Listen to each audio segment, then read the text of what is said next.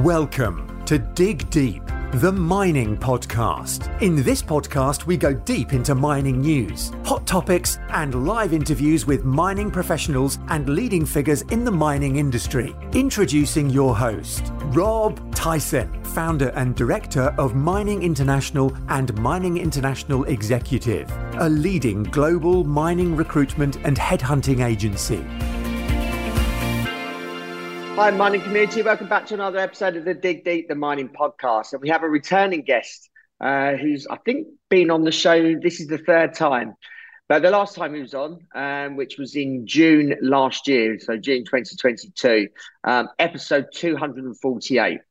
Uh, so we have Anthony Milewski, who's the chairman of Nickel 28, who are an innovative battery metals focus investment vehicle with a focus on metal streaming and royalty agreements offering um, investors exposure to uh, metal and key technologies of the electric vehicle and energy storage markets.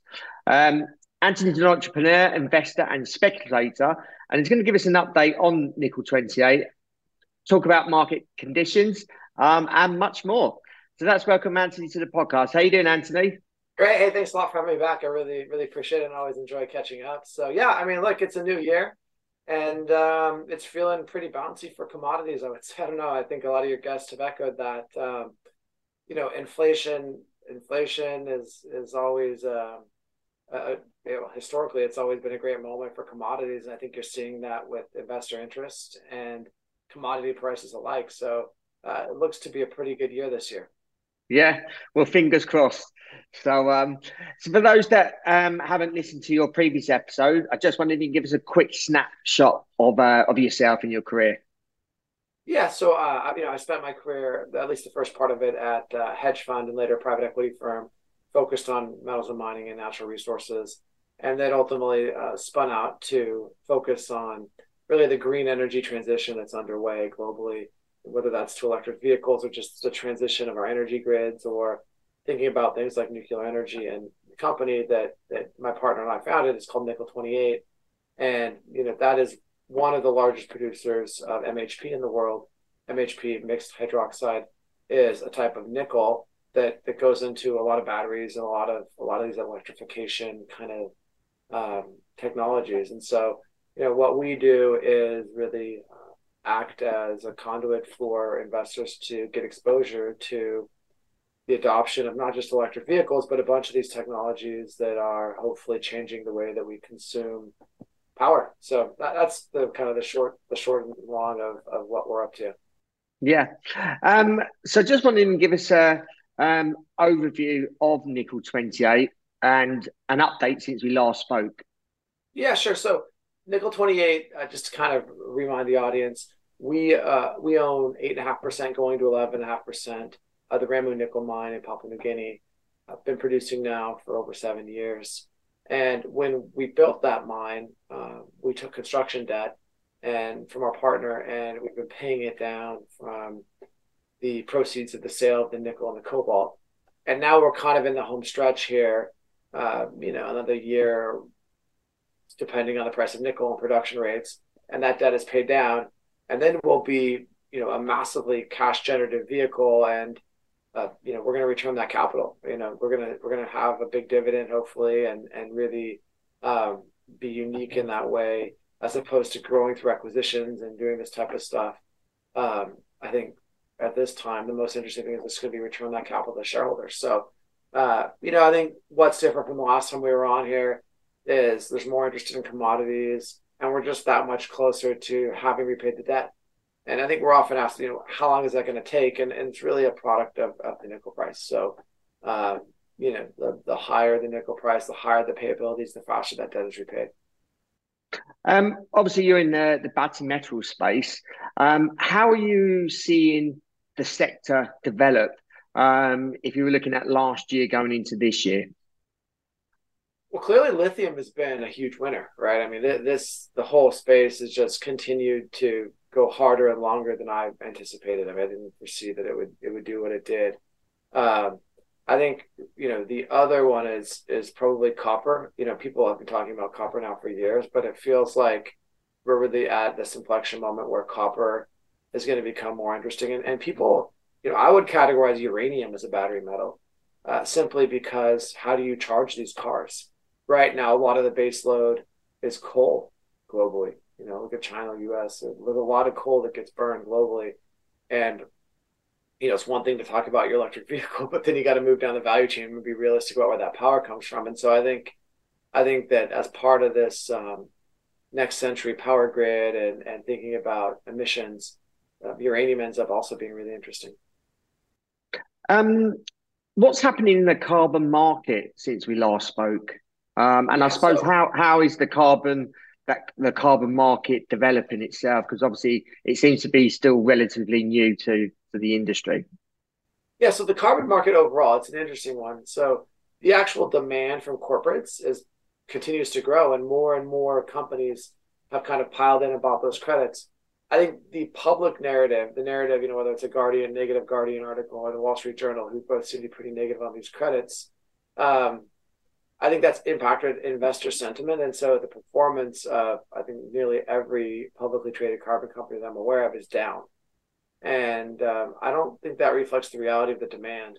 And so, you know, at some point, whether it's sometime this year or next year, I think the investor market kind of comes around to see that it's real. You know, if you look at carbon streaming, a big moment for them is going to be when they sell their credits. You know, they've got all these credits from Rimba. So I think you, when you have someone like a carbon streaming sell those credits this year, then then it kind of shows the market it's real. Uh, it is real, and and we know that just from who's buying the credits. But um, I think you get that investor buy-in when they feel that it's real, and I think probably people selling those credits is that going to be that moment and a base carbon is another one. Uh, you know, there's a handful of these out there, and I think that when they start to produce free cash flow and show that not only can they create the credits but sell them, then the investor side of it kind of will, you know, in my opinion, will become more interested, and then you'll see the the price of these stocks, and there's you know four or five of them will, will pretty significantly rebound. And when do you think you'll see that explosion, or not necessarily explosion, but when do you when would you see that momentum really kick? Well, the demand, I said, the actual demand on the corporate side is there. Like just factually, the big companies in the world are buying these credits and retiring. So that, that's actually happening. I think um, the market is so narrative driven. It's it's it's uh, thematically driven, and so I can't quite call when it when it happens. But I, I think that the catalyst for it happening will be press releases from the various publicly traded uh, carbon companies saying, "Hey, we're selling these credits now. We achieved this price," and I think that that will really help uh, turn the momentum in the market a little bit towards what they're doing. So I think it is happening on the on the one side. The market is happening, but it's the the equity market that, that hasn't really um, said that they believe yet. Um, you're obviously an investor and a speculator. Um, what have you been sort of focusing on the turn of this year? Um, and where where is your focus or where are you focusing your attention for the rest of this year, whether that's commodities or particular jurisdictions? Yeah, so I I mean I, like uh, at heart I'm a sucker, right? So I, sometimes I like these really small cap. Um, you know, you can never put your whole net worth into these things. This is just for fun, but like, you know, there was one that I've been buying. It's called U.S. Copper um, USCN, I think is ticker. Yeah, I'm pretty sure that's the ticker. Um, and they've got this huge historically operating copper mine in Northern California, and um, you know it's got a five million dollar market cap or something like that. And and to me, a story like that with the copper narrative coming our way, uh, deglobalization, the need for copper to be mined in North America, it's like that stock you could wake up with a multi hundred million dollar market cap. And so you know, there's another one I bought. Um, uh, what is Li3 lithium. So it's a lithium name once again, like a five or seven million dollar market cap, and um, they have all these hard rock deposits in Zimbabwe. Well, the Chinese have been putting billions of dollars into Zimbabwe and in, in, in, mining, but in particular in lithium. And so, um, you know, I like these stocks where you have a tiny market cap, you have this huge tailwind of copper or lithium, and um, you have the ability to go from five million to two hundred million, you know, in in a matter of months. So those ones are really fun. Um, but then you have others like I, I can tell you, you know, if the Fed doesn't change course here, gold seems like it's going to be interesting. But you know, for me, I just like to buy GDXJ, you know, the the ETF. Um, and maybe that's because I don't know the gold names as well. But um, you know, so for gold, for instance, I bought the GDXJ, but in these other spaces like like copper, uh, you know, bought these kind of micro cappy stocks where a couple things bounce your way and, and the market cap can go from nothing to huge number, right? Yeah. Um, obviously, you're you're in nickel. How how do you how are you going to see the price of nickel over the course of this year? And what what makes it? What, what kind of things in, uh, influence the price um, in terms of it rising and obviously um, coming off? Because obviously all the battery metals are needed, and it's obviously common knowledge out there that all these battery metals are needed. What what's what makes some of these battery metals um, price fluctuate? Well, uh, remember, almost all battery metals are really not battery metals in the first instance. like copper is a proxy for GDP growth, and nickel, you know, is steel industry, and you know, so um, maybe with the exception of lithium, actually, the majority of these are really driven by some other industrial consumption, uh, right? So, um, and that's not that's true of nickel as well. Uh, I would say though, setting aside that point, um, the big wild card for nickel, of course, is Indonesia and production in Indonesia and export bans. So I think that that's going to be really a driver of kind of the next 12 months for nickel pricing. Uh, over the course of multiple years, you know, you're going to have just uh, a general environment where it's billions of dollars to make new nickel mines, and we haven't done it here for a couple of decades. But between now and then, you know, the tape on China and, and China GDP growth, and yeah, that's gonna that's gonna impact copper and nickel both, and then just what happens in Indonesia with new production. And how do you see the economy developing as the year progresses? Um, obviously, you mentioned the Fed and all the things that they're up to. How do you see it playing out? Yeah, I, I think the U.S. is probably technically in a recession right now, but um, you know I wouldn't be surprised to see a big China reopening trade, um, just like we saw in the U.S. And that could be really complicated because it could accelerate inflation in the U.S. So um, I, I, don't know for sure, but it, it, feels like I think it's going to be a pretty good year. Actually, I mean I think um, you know the Fed the Fed is in a really tricky position around rate hikes. Um, it's hard to predict what they're going to do, but I think um, it might not be driven by the Fed this year. It might be more driven by China and just reopening their economy and needing to stimulate there to kind of get everything restarted. How are you finding? And I know you're not necessarily looking at finance, but how, from your perspective, how do you think the financing is of um, operations and projects and startups uh, because it seemed to me towards the end of last year things seem to be a little bit down, a little bit negative. But speaking to people this year, there seems to be a um, a very positive attitude um, within the industry and in terms of obviously raising money for for projects and operations. How how how have you seen the market?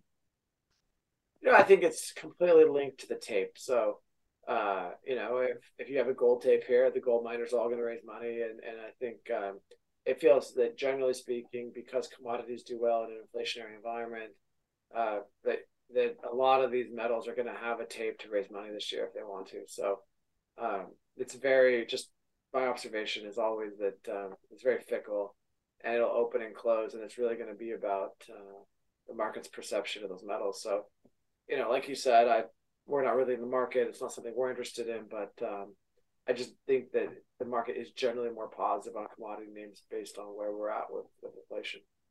Yeah, and if you were to pick a commodity for for 2023, um, what commodity would you would you choose that you would see? Um, I suppose a great um, a great price hike in a in the price, share price of, the, of the commodity. Know, it's, a, it's a tough one, but because of the cost of production of all of these base metals, right? Like it just acid costs more, labor costs more, and everything else. Your bread is costing more. I kind of feel that um, all of these commodities should really be up ten or twenty percent to reflect inflation, just just to kind of break even. I think they should all be up. Uh, including gold. Like just you know, what does it cost to produce an ounce of gold now? You know, like I remember when there were like four hundred dollar an ounce gold mines, and now like they probably can't break even under fourteen hundred or something. So yeah, uh, I, I just think that the price appreciation may be simply to like catching up to inflation. So that's that's where I see the kind of the year going. Yeah. Um, and sort of concluding, uh, what's the outlook for for nickel twenty eight uh, this year? Um, and is there anything else you'd like to add? Yeah, so the, I mean, look, this year for us is all about um, getting through that final home tranche of the debt, and then preparing to pay dividend. Actually, just this morning we a we put out a press release, um, kind of instructing shareholders to the intention to return the capital, and uh, I mean that would be a material material amount of capital uh, if, if nickel price holds up. So, you know, we're excited about it. I think the other thing that we're excited about is, you know, Justin and I created a website called the Oregon Group, where you know once every week or two we kind of share our macro views and and um, thoughts just with with our investors, and so that's kind of a new um, a new thing we're doing. It's not it's not so regular, but it's just you know just kind of share people with how we're thinking about it, and that's the oregongroup.com. So uh, yeah, well, thanks again for having me, Rob. I really appreciate it. Yeah, and I appreciate your time, and obviously we can include those um, details in the uh, show notes as well. And if people want to reach out to you, how can they go about doing that? I think Twitter's probably the easiest. You can just uh, send me a message on Twitter. Yeah, no worries.